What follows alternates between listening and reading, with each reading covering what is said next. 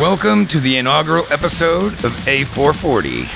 I'm Edward Assell with my co-host Kevin Franzen. What's going on, Kev? How you doing?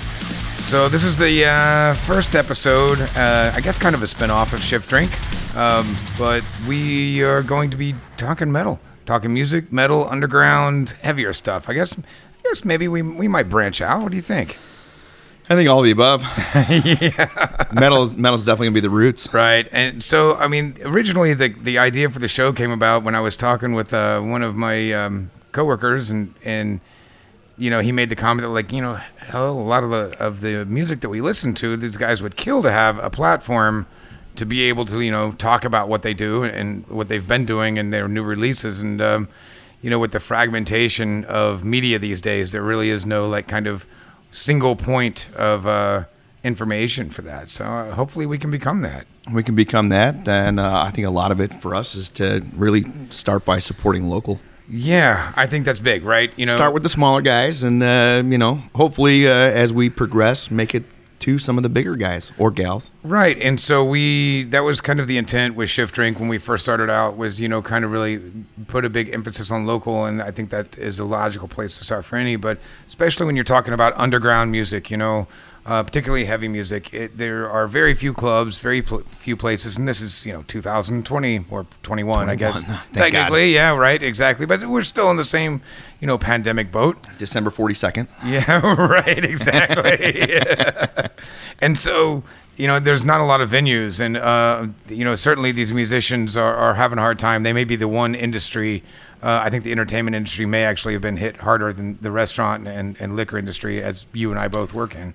Well, I think uh, before the the year tumultuous year of 2020 ended, um, I read something about the, the live music scene, just as far as independent music venues are concerned. Uh, they were slated to lose a collective 30 plus billion dollars. Oh my God. I mean, just think about the shows alone that we missed last year that you and I were supposed to hit. Uh, I mean, we were going to Chicago to see uh, Vader. We were going to go see the Mayhem, Mayhem, show. Remember that? That we was lost. the first one that we lost. Uh, that was in uh, February. I think it was one of the very first cancellations. Mayhem, Vader, Deftones, Faith No uh, More, Gojira, Mercyful Fate, Mercyful Fate. like I know, but now though we can go see it in Vegas next year, which is super cool. Emperor. Uh, yeah, I know there were so many things that we were going to do. So hopefully. Um, all those bands that we just mentioned uh, didn't leave you in the dark because you know if so you're probably not going to enjoy what we anticipate this show becomes um, but who so, knows uh, the, the, the whole mantra for 2020 is adaptation so. that's right that's right but for those of you that don't listen to my other show um, so i am the host of Shift Drink Podcast, uh, which is a food and beverage related podcast. Um, and again, I mentioned this is kind of a spinoff from that, but um, we thought that it would behoove us to introduce ourselves, who we are, what we're doing, and um, you know, I guess kind of our background because we are different ages. I mean, there's a there's a generational difference between you and I, man. You know, a little bit. I little mean, bit. Uh, so how old are you? I mean, uh, 34. I'll be 30, 35 this year in April. Okay, so we are almost exactly 10 years, right? Mm-hmm. So I'm 40, 44, is that right? Yeah, yeah yes, I 40? Yeah, whatever. Did you lose count at 39? I did, man. I just gave up, you know. You know fucking but I mean, but that's a huge difference though when you talk about kind of the underground and particularly in the metal scene because you know, when I guess, you know, coming up when I was first introduced to metal, I was pretty young, but when I didn't realize at the time that what I was being introduced to was groundbreaking. Like it was the first time this stuff. Uh, I remember the first time I was introduced to Metallica. Ride the Lightning was a brand new album, and I didn't really love it. And it wasn't until Master of Puppets that it really kind of got its hooks in me. Um, but it was a lot. Our access was a lot more. Uh, tricky to kind of get, you know, especially at our age. You know, you we, were the the age of, uh, or the excuse me, the um, the the time of tape trading, where I was the time of LimeWire. Right. Or yeah. LimeWire. Uh, oh, yeah. yeah. Lime. Yeah. Oh yeah. Oh, mm-hmm. Oh, that was like a game changer for me when that came out. Three and a half hours to download yeah. one song. Oh, dude, I downloaded everything. I was like, I was only to I, find out it's porn. I became a completionist. I was like, I must now own every, every album. It's like right, like the the deadhead kind of guy. It's mm-hmm. like, all right, I'm gonna own every Slayer bootleg that has ever been recorded, regardless. And you could get things that previously were completely unavailable, like uh, Metal Massacre, stuff like that that had just come out in the you know early '80s. That was far beyond what we could have ever gotten our hands on. Pre Um, B sides. yeah, exactly. And so uh, I guess uh, you know, I, I, as we kind of introduce ourselves, let's let's go into that. Let's dive into where our kind of inflection point was for us, and because you know, it was mentioned to me recently uh, by a guest of mine at the Inferno Room, and he uh, had grown up across the street from me. I hadn't seen him in uh, three and a half decades. I mean, since we were little kids, single digits, you know. And uh, he came in and he introduced himself, and I couldn't really remember who he was at first. And, and, and you know, he told me his name, and I'm like, oh shit, yeah, right, right, right. And he's like, you know what? The one thing I remember about you is. And I, I, was, I, I have no idea, man. We were little kids. He goes, Yeah. You introduced me to Megadeth. And I, I'm like, right on. I will take that memory. That's a pretty badass way to be remembered for somebody, you know, for three quarters of their life. But, you know, um, uh, you know, cassettes were definitely around as I was growing up. So I was born in 1976. So, you know, by the time that we were making, or I was making my own decisions on what to listen to, you know, we're realistically talking 1986. But anybody that knows anything about thrash metal knows that 1986 was the fucking year of thrash metal, man. Like, you got to see Master of Puppets, you saw fucking uh, Reign in Blood coming out. I mean, there was just. What is that a good album? It's an okay album. Okay. You should check it out. I mean, it's um. If I mean, it- generational gap here. So right. I know you were really into Limp Bizkit and stuff. Yes, sir. we just Love that chocolate starfish. We lost all the re- listeners. And them. And but so the tape trading thing was legit real, and it was really hard to find um, kind of access. So uh, like it was like you were talking about LimeWire and all that, but if you can kind of if you remember message boards, so it was kind of like the original kind of message boards, and you would take ads out in magazines. Um, I, I'm gonna say Kerrang. I, I don't remember which particular magazines, but you know, like um, per, Hit Parade or whatever, and you would put your uh, Revolver. your your name and your Right. address. Uh, you were effectively looking for pen pals, right? And you would put it in the back of a magazine, and you put like kind of bands that you were into, and then you could connect with literal pen pals, and then they would send you dubs of like you know, whatever, bootleg recording from a show in Berlin or whatever. And so, and that kind of, you know, famously is how we ended up with, you know, this uh, group called Metallica, you know, that their uh, No Life 'til Leather kind of went crazy and got all over into Europe. And, but it was a, it was a very interesting time because it was, I mean, it was definitely pre-internet, but it was operating in the same way that file trading was happening in the way, uh, you know, when you grew up.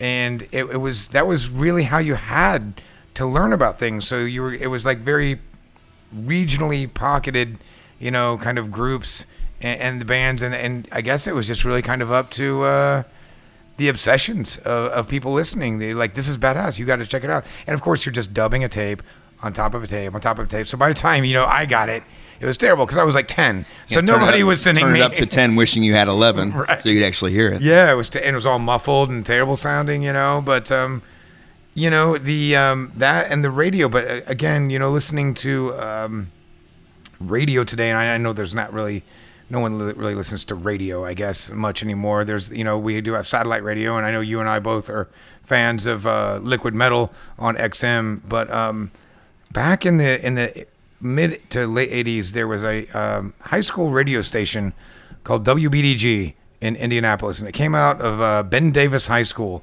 and I don't know how I found it. It was on some like this tiny little band. I mean you couldn't even you literally couldn't even get uh, just distorted audio out of it if you like move the dial one little bit. And one hour a week they would play metal. And I, I don't know who who was running the programming at this high school in like 1986 87 but they were fucking awesome because they let who the I guess presumably students program it for an hour and that was the first time that I heard um, suicidal tendencies I heard anthrax um, obviously Metallica was being played um, you know, we were there was DRI and, and just it was a ton of things that it just it it blew the doors off for me. I mean, I think you know, Caught in a Mosh was one of the first tunes I heard being played. I definitely remember Institutionalized coming out from Suicidal. And um, By the way, can I have a Pepsi? yeah. Did you? I just have one Pepsi, just one Pepsi, um, and I will give it to you. I, I, I know what the results are. Uh, the, uh, but it was a weird kind of way into it, and again, at that time, we didn't realize you know, that we were witnessing, you know, kind of the birth of, of the thrash metal scene. And I mean, I've said on my old podcast before numerous times, I just, I'd love to have kind of lived during that, um, like early 80s, mid 80s, like Bay Area thrash metal scene, like Ruthie's Inn, partying, hanging out, like getting to chill with like you know legendary thrash musicians, and so uh, you know that that generational gap between you and I is it's large, and it's one of the reasons I really um, enjoy talking with you. And I started metal. working backwards. Uh, I mean, uh, I think I can really go back to, um, well, first, my, my dad kind of, he was a big classic rock guy. Get your Riesling there, bud. Yeah, yeah, yeah. Uh, Just and because we're not a food and beverage show doesn't mean we're not drinking wine while we're Right. he would, uh, he, he helped introduce me to the likes of Hendrix and Nugent and Zeppelin. I remember him letting me uh, borrow his physical graffiti CD. Oh, right on, Um, man. So really got into that, um, and then he came home with Blizzard of Ozz. Your dad did. My dad did. I, I see. This is where the generational gap thing, man. Uh, It's like, yeah, Wait, yeah. wait, how old your dad? Like my age, you know?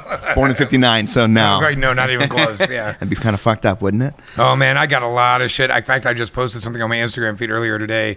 I got a lot of shit for being an Ozzy fan in the '80s. You know, the the Satanic Panic. You missed out on all that. That was fun. I, I actually um got I almost got sent home from school for wearing an Ozzy Osbourne Crown of Thorns shirt in the '80s. Um, I remember it was a, it was the only white.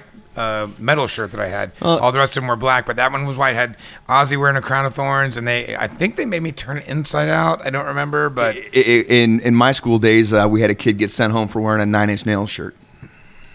but your dad's coming home with fucking Ozzy albums. That's Blizzard of Ozz, awesome. yeah. So that that kind of started, kick-started my uh, generation into harder, quote unquote, harder music. Yeah, yeah. and um, I don't know what actually started it, but I fell in love with a group that we all know, and we're hoping that they come back because they got a whole bunch of material to write off of 2020. Uh, it was Rage Against the Machine. Oh yeah, man. Um, and you were talking about the radio station coming out of Ben Davis. Uh, I grew up in the Chicagoland area, so the radio station we had to listen to was Q101. Um, I heard a song called Bulls on Parade. Didn't know what it meant at the time. Loved it. It just hit. Oh yeah, that's a heavy. Uh, wanted the uh, God, what was this? 96, 97? yeah, that, but around then, yeah. something like that.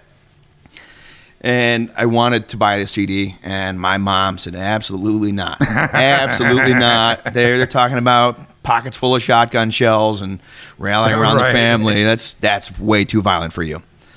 Um, so my cousin from Minnesota was in town, um, and we were out at uh, Woodfield Mall. We went into Sam Goody. How about that for a little name drop? Yeah. Uh, I spent some time at Sam Goody. In fact, I, our mall wasn't even like big enough to have a Sam Goody. I think we had a National Record Mart.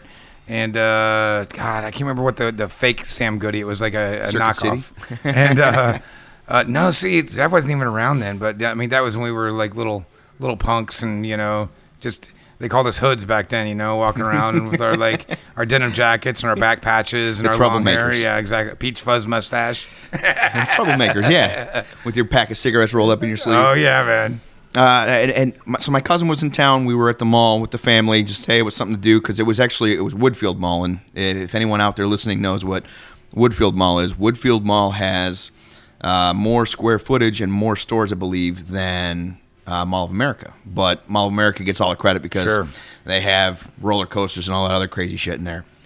So, anyways, my cousin, without my mom knowing, he's uh, he's actually ten years older than me, almost to the day. He says, "You know what? Fuck it. Here you go, Kev. Uh, I bought you Bulls on Parade, and Evil Empire by Rage, and I went ahead and bought you their self-titled too. So go ahead and take it home Oh, and listen man. to it. And uh, from there, uh, because I was a, a a band geek at the time, playing bass, and Mm-hmm. I learned every single song front to back. Um, and that really started the heavy phase. And then I got into, you know, the likes of Deftones and Korn and all the Sure, new yeah. metal stuff. But I remember the Not year. a, not a great time to grow up. nah, You nah. turned out okay though. You turned I, out I, okay. thanks. I have to work backwards. Um, but I worked. My, one of my first jobs was a uh, I was musical sales at uh, a place called Great Lake Music, and it was a small owned business, and um, we sold guitars and PA equipment. And we Uh, we had people in the back teaching lessons, sold Mm-hmm. drums, all the above. Yeah. Um, one of the guys I worked with, his name was Josh Gutierrez. I pulled up for work uh, one Saturday morning in my uh, my white 1990 Honda Accord, blasting some Incubus because I thought I was real cool. and Josh pulls up in his 79 Camaro with a 454 in it, and he's got something blaring outside his six by nines that he's put in those doors, and it's like, what is that? I got to know what that is. And he's like, you've never heard of Pantera? Oh man. Yeah, and I know, I know your I your know. I'm thoughts not. A, on I'm Pantera. not. A, I'm not a Pantera fan. I've said it. I know it's a hot take, and I'm going to get a bunch of fucking hate mail for it. I just you probably will. And uh, for those of you listening, if you want uh, Ed's email address, No. text me later. Um, he- he's like, yeah, it's Pantera. The, the, the CD's called Cowboys from Hell. Uh, I'll let you borrow it. And the song that uh, he pulled up to was uh, actually uh, "The Art of Shredding." It Oh, wasn't yeah. Cowboys Okay. from Hell. Right, it wasn't, uh, you know, it wasn't the. Uh, walk. yeah, that's, that's vulgar. That was That was- that's right, vulgar yeah, display, Yeah, that's you're right. You, you can tell you're not a fan. Well, see, this is um, that's right, exactly, and and I tell you, and this is where kind of the age difference does kick in a little bit because um, that to me, Pantera, it's I don't enjoy their music. Um, I can appreciate Dime and his guitar playing, um, not so much his tone, but whatever. That's for the the, the guitar geeks out there. But you know, um, I was in high school when that dropped, and again, so we're talking pre-internet days. So there was no Spotify, no Pandora, and so you you know we were high school kids. We didn't have a lot of fucking money, and so if you went and got a CD, you played the shit out of it because that's the only thing that you had that was new. And every one of my friends had Cowboys from Hell and Vulgar Display of Power, and they played them nonstop. And I think it just really, really put a distaste in my mouth for Pantera in general. And the way I kind of see it is that like it ushered in that era of like kind of bro aggro. Let's break some bottles and just like punch stuff and whatever. Get and it just- drunk and yeah, stuff just- up in a hotel right. room. And, and I'm sure that they were they're Our manager will pay fun for people later. and all that. But you know, and it wasn't so much that, that I, I hated them to that degree, but it's like they ushered in that era of like the douchey new metal stuff, you know, where you had like fucking Fred Durst and all that stuff that was like kind of you know put into that. And so I really, it wasn't a great era for metal that was getting a lot of attention. Now there was a lot of really good music being recorded then. It just wasn't really being put out there and fed out there in the days of LimeWire. And, But here's you know, the here's the thing too with Pantera is they were one of the first metal groups at the time to really get big. yeah. You know, we had Metallica, And- Slayer, well, and Anthrax and all that time, and they were they were there, but because they never got a whole lot of radio play unless Right. they were uh, collaborating with Public Enemy and Flavor Flav. Mm-hmm. Um, they never got a whole lot of radio time, and and Pantera I think was the first kind of I, so I want to say thrash metal band to cross that gap, and I understand where you're coming from. Well, no, you're certainly right. So, uh, you know, going back to my perspective on it as we go, you know, from the 80s into the 90s. And so in uh, 1990, I was entering high school. So that's, you know, where you kind of become your four. own person, right? You become, fuck you. I mean, you become your own person. You're trying to figure out what you, what you want to listen to, what you're going to spend your money on. And I mean, the explosion of fucking grunge, you know, and which just absolutely decimated all of the shows. Like, I mean, you look at, um, uh, what was it Clash of the Titans that had, um, like all the thrash bands, but they added Alice in Chains onto that tour, right? And, um, and, and, and Alice in Chains was getting booed. And nobody knew who the, why they were playing with fucking Slayer and all that. Same thing with And, Soundgarden. and, and two years later, you know, um, you couldn't fill up a Slayer show. You couldn't fucking, uh, you know, get into an Alice in Chains show and all those things. And so as those things were shifting, you know, and I mean, I'm not to say that like I was like die hard metalhead through and through. You know, you get swept up in it. You're in high school. And, um, and I still have to say though, fucking Alice in Chains is goddamn amazing.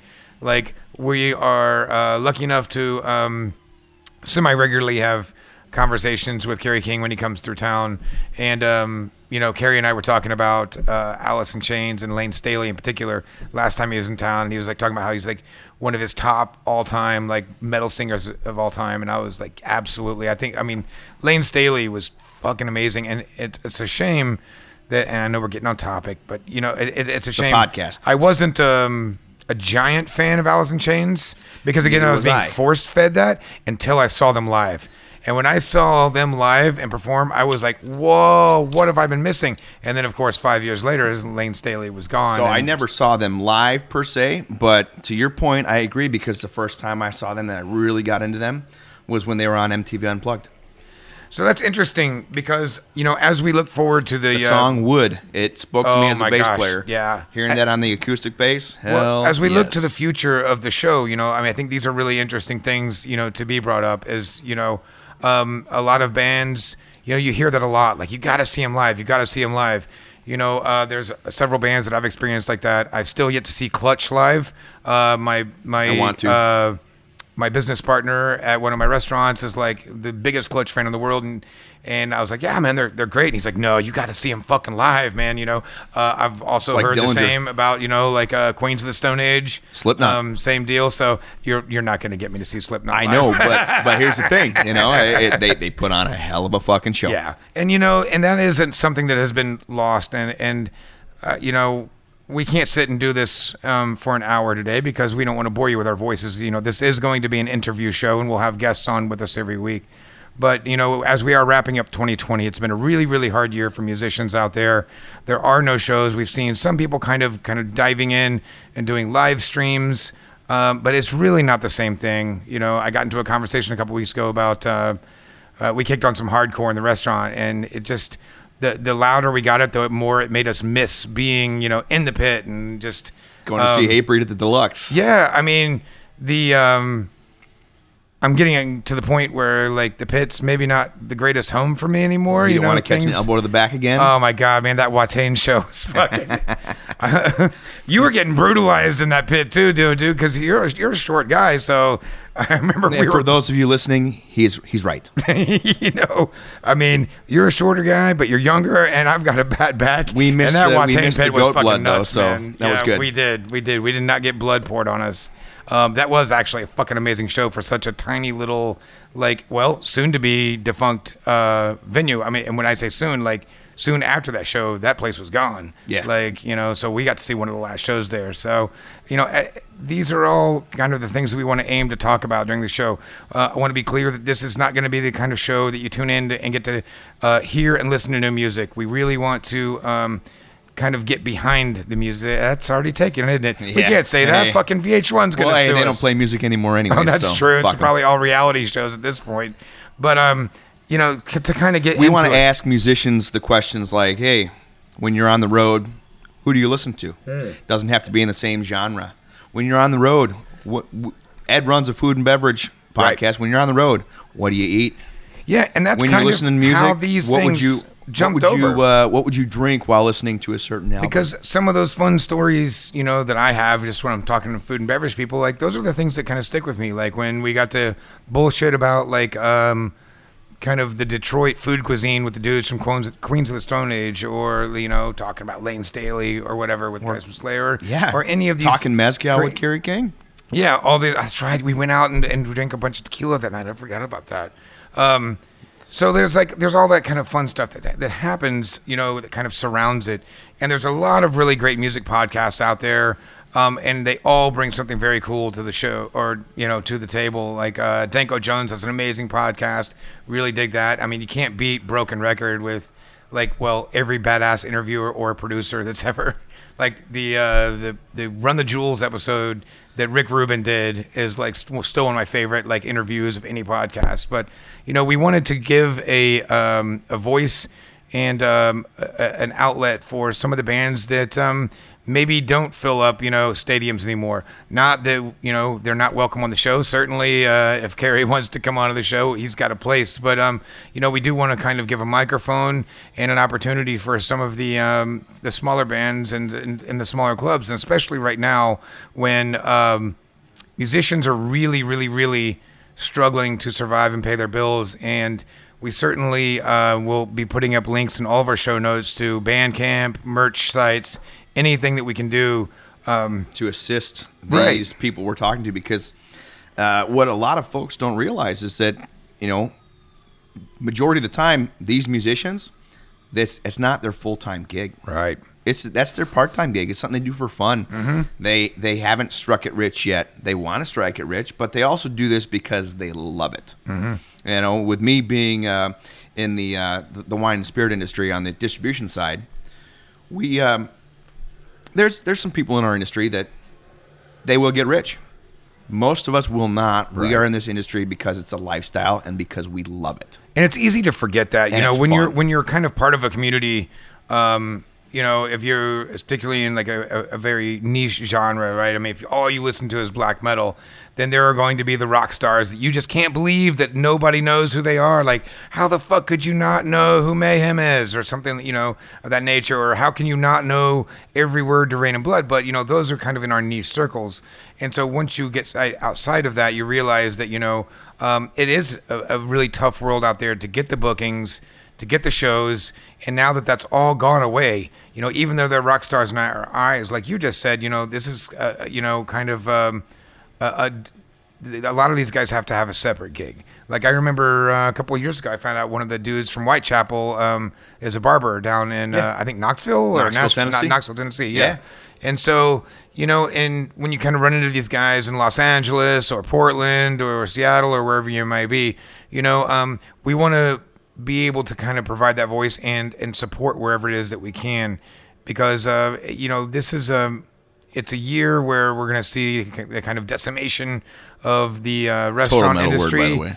but um, definitely, definitely in in the music world, you know, um, I don't think fucking Taylor Swift is at any risk of going bankrupt, but you know, guys that are on the road, If she does, 300 days a year. what? We're, we're, We're out of here too. No, Okay. no, we're out of here. If Taylor if Taylor Swift goes oh, are we? I, I don't know. Speak for yourself, man. now, having said that, Miss Swift, if you want to come on the show, that'll have to be an in-person interview.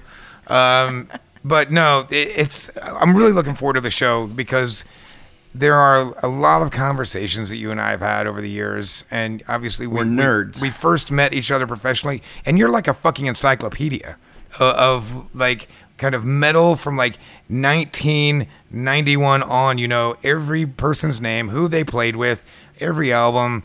Like I always joke, like you gotta you gotta get on Liquid Metal, man. You know, you do a little I'll play uh, Into the Trivia Pit? into the trivia pit with Yeah, Jose right. Mangin, man. I used to do it, but uh, you know, you will definitely see some bands on here that you know some that uh, might be a little bit more um, I don't want to say mainstream. I guess what's the word I'm looking for? I like a, a little bit easier to swallow, you know. Um, but you know, then you've also got anal cunt, which maybe you know. I mean, they're invited. You're they're invited on the show, you know. Uh, absolutely, but um, you know, eh, eh, there's we're uncensored. We're going to remain so. And um, really have a fucking good time is uh, what I'm looking forward to. You know, this kind of circuitous path to the show, um, in part, was due to um, a conversation I was having uh, um, on again my other podcast, Shift Shifting Podcast. Uh, I'm preparing to do an episode with Ale Industries and um, one of the guys from Death Angel. Uh, we're still working out details there, but you know, I've long since um, kind of wanted to do a show that was music focused, so I didn't have to kind of get pigeonholed into that niche. You know, I had an opportunity to um, interview uh, Marty Friedman and some of his band members when they were uh, coming through town a couple years ago, but Ah, I just hi-fi. I can't believe I missed that show. I couldn't um, kind of make the, the the connection between the food and beverage world and that. Like with Marty, kind of a little bit because he's like the ambassador to Japan, but like with the rest of the band and uh, like his bass player, she's fucking ridiculous. She's like the only Warwick like uh, sponsored like brand ambassador in Japan. She's just ridiculously a beast. So I, I you know again I wanted to kind of do this show to introduce you to who we are, what we do.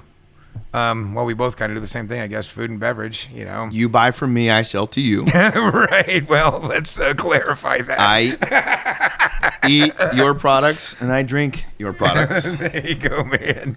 But um, you know, we Food and beverage, folks. Food and beverage. food and beverage. That's right. Yeah, yes, please. You know, we're in Indiana. This is Indiana. We're right, we're, you can't. we're not that fun yet. Yeah, I know. It always kills me when I hear all like the the satellite radio shows coming from the West Coast. It's like, ah, blaze one Little up. wake Like, and bake, man. Yeah, I'm like, fuck. Fuck you. right. Well, uh, and this will be the only time we'll mention it unless it gets asked. uh, we've already been asked several times as we are launching our website and all of our social media. Why is the show called A440?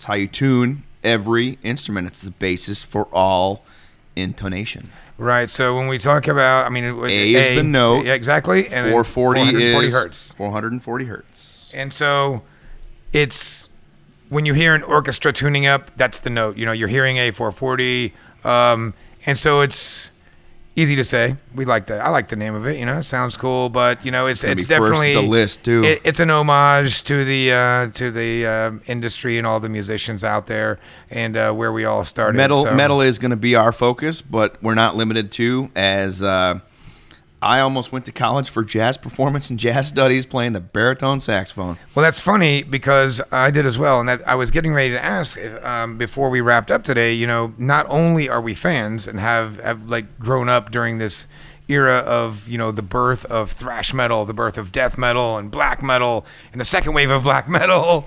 And you know all of these other kind of genres that are splitting off now, but we are both musicians, and uh, we're both bass players. Um, I, I the last couple of years I've had been concentrating more on uh, guitar than I have been bass. Um, but I'm in the same boat, right? Like I, I imagine that my life um, playing jazz professionally. So I was offered a scholarship to study uh, jazz in 1994. Got talked out of it um, by my parents. Didn't want, didn't necessarily want uh, Went the want me exact jumping opposite in, route, right? uh, yeah. Right now, now I've got this great IU uh, offered me a scholarship in business and not University of Wisconsin Eau Claire for jazz. Yeah, I didn't get any money for music, so I said uh, I can wait. Yeah. Well, and you know, I think though at at the end of the day, um, some of our favorite musicians out there, particularly heavy musicians, um, go pretty trained. deep. Yeah, they're classically trained. They go really deep down uh, the jazz rabbit hole because the improvisation uh, and the uh, And the stepping out of line all and of that. trying to get and I think there's no better example than Alex Skolnick. Uh, I mean, like literally stopped playing metal, went to play jazz, like trimmed the hair up, you know, and he's still, and now he's back with Testament again. Um, but, when you look know, at uh, someone like uh, Mario Duplantier from Gojira, Mm-hmm. who, if anyone's noticed this, his drumming has gotten crazy good since uh, From Sirius to Mars. And it's because he started going back to his jazz roots, learning how to get all the stick control and just cleaning everything up. And for those of you that have seen him live, uh, the dude is a fucking master. So, what are you listening to genre wise these days here, Kev? Because, you know, I guess it's important to probably, because it'll be obvious once we start having our guests on the show. Um, you know, I mean, recently, and I know that we both kind of listen to anything other than Pantera, but, um, uh, but, but I mean, what are you listening to these days, uh, genre wise? I mean, are you kind of. I, I'm all over the place. Uh, if, if if I had to put one song on the year of 2020, even though it came out in 2019, uh, it would be uh, "Bring Back, Bring Back the Plague. I it. Cattle Decap. Oh yeah, buddy. Fucking knew it, man. That's a perfect um, song. But then I get in, you know, I've been listening to a lot of Death as of late. Yep. Mm. Uh, lots of Havok. I'm, I'm really into that thrash uh, genre, but at the same time, um, open to anything with the exception of some bullshit uh, baby metal stuff. Yeah, I know you love that song, man. Uh-uh. Well, you know, I- it's. I think thrash is making a big comeback, and when I say comeback, not as though it's this kind of retro genre, but the way that it's being integrated by bands right now. I've been listening to a lot of Warbringer lately. Um, hell Carlos. Cruz, the guy's a fucking beast. Um, but you know, it, it- you're starting to see kind of thrash more integrated, and I kind of see thrash as like that, that that umbrella that kind of fits all over it. Like everything stemmed from there, and I know not really because I mean, we take it back to Sabbath, then you know you could say years ago? right, exactly. But you know, for me, you start to see really the. Uh, the splintering happening off of thrash, and then you start to see, you know, death metal and black metal and all that. And so, um, I, I'm metal. always listening to thrash. Always, um, There's always particularly classic for it. thrash. There's always a mood for it. I'm definitely um, I, I put on I would say more often than not I put on black metal, particularly when I'm at work um, with my dining room closed because of COVID nineteen right now. We usually put on black metal. It's very atmospheric. Trust me when I say this, folks. The band doesn't necessarily have a name that delivers, but listen to Daydream Flights. Oh, dude, that's right. I sent you that to you, didn't I? I What the fuck are you sending me? Daydream flights, some like new age bullshit with uh, wind chimes, and goddamn, You know, it's I find a lot of fun music by just getting in and typing weird keyword searches into Spotify, uh, and just to see who's made a playlist with some just weird. And I believe that one came off of a playlist just called like atmospheric black metal or something like that. And yeah, and I sent it to you. I was like, dude, I've just been like sitting here like. the name doesn't fit. Well, no, no, no. and I was definitely having an issue with like kind of trying to figure out, you know, where that that can disconnect was. So like these are all the fun conversations I can't wait to have over the next 15 years as we do. Sure, I'm you down. like you like my optimism here. I'm you down. know? It's like we'll be old men by then. As long but- as our wives let us.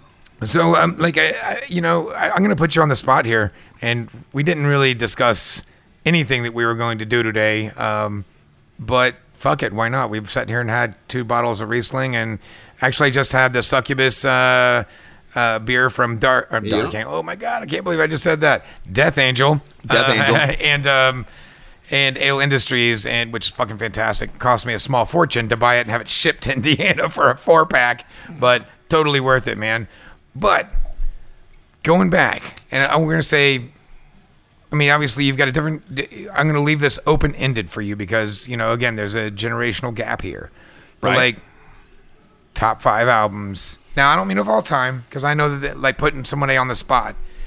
Um, and again, it, it's funny because like when I mentioned Carrie going through his like top ten metal singers of all time, like I guess he had been asked for that list by a magazine like months ago.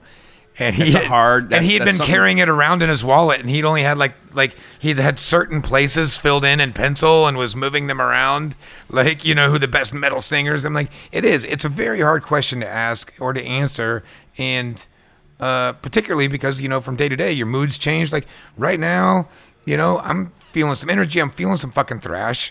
You know, um, But are we talking about albums that have made us who we are today? yes, yes, All that's right. what I meant. Not necessarily All like right. what you're listening not to today. what right now or not. So we're talking about influential. I mean, like right now, again, like I said, you know, because that can change so much. We're listening to Plague Years right now in the background, and that was, you know, just needed that kind of energy to get the show going tonight. So, uh, you know, and if you can't give me five right off the top of your head, not a big fucking deal. Well, I can tell you right now, um, Rage Against Machine, self-titled. That's a great album. You know what? I, am going to diverge for one second. We're going to turn this into a fucking hour long episode, and we're going to lose all of our listeners in the first one. That album, when it came out, 92. um, definitely still a metalhead at that point. Had not really um, grasped onto the grunge and all that stuff. Um, I was 16 years old, and um, a dude picked me up from my work uh, or from my job. I was working at McDonald's, and um, he's actually a, a, a well-renowned uh, national artist now, uh, Nathaniel Russell. Uh, we always called him Nat back then. I don't know if he goes by Nat anymore, but um, he picked me up and he said, "Hey, I'm going to put something in, but you're not going to fucking like it because like what the stuff you listen to is nothing like this." And he put it in, and, and you know that fucking bass Bomb part from track. Bomb Tracks kicked on. And it was just like, ugh! And you're like, oh shit, what the fuck is this? I want to punch somebody, you know? Preferably somebody in the government. And then And that was it for me, man. two, like, I mean, yeah, dude, the- the name and of. I, I followed three, your. Um, take that power. Take the power back with that so fucking there's your slap encyclopedic bass. knowledge. Woo-wee. But that was where, um, I mean, I was playing with the band at that time, and I think at one point we probably covered about three quarters of that album. But like you said, you know, I learned every track. So that's um, one. how to play. So we got we Um, got Rage Against the Machine self-titled album. Uh, Deftones, either uh, White Pony or Adrenaline. And I say Adrenaline because uh, even though it came out before my time, I remember hanging out with uh, my buddy Paul in high school, and he played guitar and I played bass.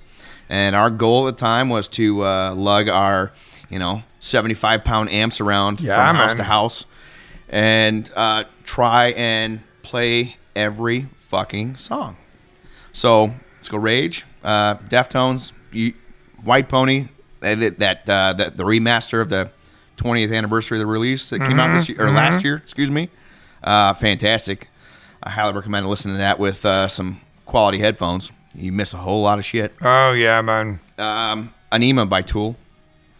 Yeah. See, that, that's Anima. that was where the Tomato, tomato, like, split- potato, yeah, um, that was where the split kind of, I guess, for me. I, I always uh, appreciated Tool. I would love to have Maynard on my other show to talk about his wine, uh, which, I have. they're had so good. because of you and uh, the yeah the amazing wine coming out of uh, of Arizona just kind of blew my mind. Um, again, you know, for me, what it really and I, and I guess if we're talking albums, you know, the ones that I played front to back and front to back and front to back, um, certainly um, I would say Master of Puppets probably started it um, for me. It, it, it either was Master of Puppets or or Ride the Lightning. Again, in that whole, I was introduced to to, to puppets first, and then Right. then um, as a whole anyway. But I'd heard Fade to Black because we were I had listened to that radio show, and so I'd heard that and I was familiar. Again, Metallica was you know at least for being in the middle of the you know country and cornfields, that was pretty early um, kind of introduction to Metallica. Um, De- I, mean, I bought Megadeth immediately. Um, all of the above, but Peace Sells. Um, I believe again that's another 1986 album. uh, if with I'm a hell of another bass line. uh, yeah, well, dude, Dave Ellefson, come on. Um, you know, gosh, I mean, oh, so I did not love Slayer the first time I heard him. Um, the first time, I, all my friends were percussionists, and so they were all like, "Dude, you got to hear this fucking guy, Dave Lombardo. He's fucking amazing." And it was just kind of again shoved down my throat. And every time people try to force me to like something, I just kind of tend to run the other direction and just come at it in my own time. And I don't remember which album it was. It wasn't. Um, you know, it, it, it could have been Reign of Blood, to be honest. I, I don't remember. But I don't really remember getting into Slayer hardcore until like Seasons of the Abyss, which I, think is not that kind of odd because, you know, that that kind of heaviness just wasn't present in any other fucking band. With, like, with Seasons in the Abyss, uh, I know a lot of people would say the first time they heard it, it scared the shit out of them. this is a true story. The first time I heard Black Sabbath, like the song Black Sabbath by Black Sabbath on the album, um, Black Sabbath. yeah. Yeah. Um, It, it- I would, dude, I was that was probably my first uh, introduction to metal, and so I can't. Uh, nobody can discount that. I mean, that that that started it, right? You know, um, dude, scared the holy shit out of me with the fucking the the church bells in the background, the tritone, you know, and it's, Another it's three heavily notes, just jazz-influenced band as well. and then you know Ozzy's just like horrifying. It, it was. It was like a. It was a horror film on um, on tape, and it that. I mean, I'm gonna have to put that up at the top. I mean, I know it's it's cheating to say Black Sabbath because that's everybody's, you know. But I will also say, and you know, so King Diamond. Um, I can't I'm gonna believe put King Diamond. talking to you right now. We haven't talked about King Diamond. I know, man. Fate. I know. So I um, was got into that at a very young age. Um, I remember actually. So in sixth grade, I went to school as King Diamond um, for Halloween. Please tell me for you have a picture. Oh, dude, there is somewhere, but it's kind of blurry because like a photo of a Polaroid. But I did the inverted cross and everything on my forehead. My mom freaked out. I was like in sixth, seventh grade. like yeah, I, I even like I, I, I'm really proud of this moment too. I even like took some of my mom's mascara because I had like full fucking corpse paint on, right?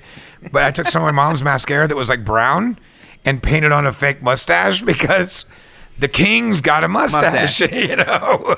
so, you know, I mean, if that that informs you of my taste, but you know, again, I, I can't wait to to do this show um, every few weeks with you because it's it's a great reason to get together. We're actually in the same room together, which is great because you know we've kind of been in the same bubble um, over the last year, but you know, hopefully um, we're able to do this on, on a pretty regular basis. Album number four, figured it out. And this is the one that really kickstarted me into the really heavy shit. Yeah. The Wretched Spawn by Cannibal Corpse. Oh, really? Now that's solid. It was um, it was a while before I could really grasp death metal. Um, when I say a while, I was in high school. Um, it, but it was still a relatively fresh genre, as, as most metal was. I mean, you know, you're talking about the you know 80s, um, but Slayer was pretty fucking extreme, extreme for me. And so to get into anything heavier than that, to, to get into like death or um, Morbid Angel. Ah, I fucking love Morbid Angel. I would say again, I'm trying to put myself back into the age of that time, and I don't really like Napalm Death. You know, it's just like I don't really remember listening to that. I remember thinking, okay, like Slayer was the line in the sand for me. Like It was fucking thrash, Was it and it was like kind of it was a fucking bloody line in the stand, man. Um, but you know, Tom's vocals kind of were like borderline death growl, but not quite. And he, but he still had the. See, I can't even do it. My voice doesn't go that high. Nah, my my fiance asked me to try and do I it all the time. I'm like, nah. can't I know. I went to the Tom Waits School of fucking narration, so you know, it's, Smoke another I, I pack of can't. I cigarettes. can't hit the uh, the falsetto King Diamond notes or Yeah, nobody. You know, can. but um, well, Dani Filth from Cradle of Filth, maybe. Yeah, right. And I don't even know how how many albums. I think I just named four. So you know, I'm definitely gonna have to throw in uh, Anthrax in any number of albums. Um, in high school, uh, Persistence of Time came out, and so that was like on constant repeat. Again, me as a bass player, and the cover of uh, Got the Time was just like rocking simple bass line. But you know, I, I think going back to those WBDG days. Side note, side note. Uh, got the time. The first ever song played on Mars. really? When they sent the Mars rover there, Huh? that's the song they played the moment it landed. That's fucking fascinating. Yeah. I told you you're an encyclopedia, man. Rain Man. If anybody knows what an encyclopedia is. It's kind of like Wikipedia, but in book form. And true. but you know, I mean, uh, among the living for sure. But State of Euphoria was really big for me uh, when it came out, and I just recently read Scott Ian's book, and it was disappointing to hear that like he was disappointed in the production and the songwriting of that album um, because for me, um, it's it's again, it's hard to remember, uh, you know, how which songs really kind of stuck with me from those old school days, but I, I definitely remember. I mean, dude, hearing fucking like antisocial, like the Trust cover, th- that was it. I mean, like I know it's not their song, but dude, Scott Ian's guitar playing is still off the charts, ridiculous. His tone's amazing. He's fucking clean. Scott Ian is the Malcolm Young of metal. dude, he is ridiculous. So, uh, I mean, absolutely, I, I would love to have Scott on the show. Other than that, we would need about seven hours to interview him because I have so many can- we questions. can edit. right. Um, so, as we wrap up today, man, uh, you got to give me a fifth song. Fifth album. Yeah, I'm not- yeah, I'm sorry, fifth album, You're gonna hate album. it. You're gonna hate it. Is it I- fucking Pantera? It's fucking Pantera, and uh, it, it really, it was a day in like seriously like June or July, and I, I think Josh Gutierrez from Mundelein, Illinois, if you're listening, um, you're the reason why I'm a fucking metalhead now. So Pantera, Cowboys from Hell. I mean, I'll Um, give it its place and I'll give it its due. And they definitely did their job in like keeping metal alive. They didn't let the genre die, and they did it in on their own terms. You know, it wasn't like this kind of watered down hair metally version pop crap that you know happened in the eighties. the album that made me put custom speakers and a subwoofer in my 1990 four door Honda Accord. dude. You sound like you keep saying my 1990. The, I bought it from my grandma. Do you remember? All this shit's gonna get cut. Our producers gonna be like, "What the fuck are you guys even talking about?"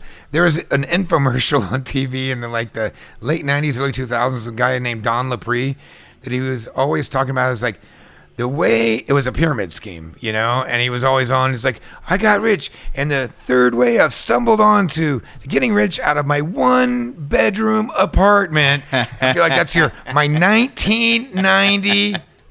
I've already forgotten what car. it was. Honda Accord. it was white with burgundy interior and automatic seatbelts. I Honda was Accord. fucking cool. yeah, you were. Well, I had a fucking three cylinder 1986 Sprint. Literally, you could only open one of the doors, zero options. Uh, you could push it with one person and steer it. It, it was like, it was so, it was the uncoolest car you could possibly have. Like, people didn't even believe me it was a three cylinder. Like, no, it is. it's, it's, it's the back, you know, a step over a go kart. But, um, you should be able to find us, you know, online. Well, you're definitely going to be able to find us online. Check us out at a440podcast.com. We're going to have some real fucking cool guests coming on to uh, the show here in the future. We've already got several lined up.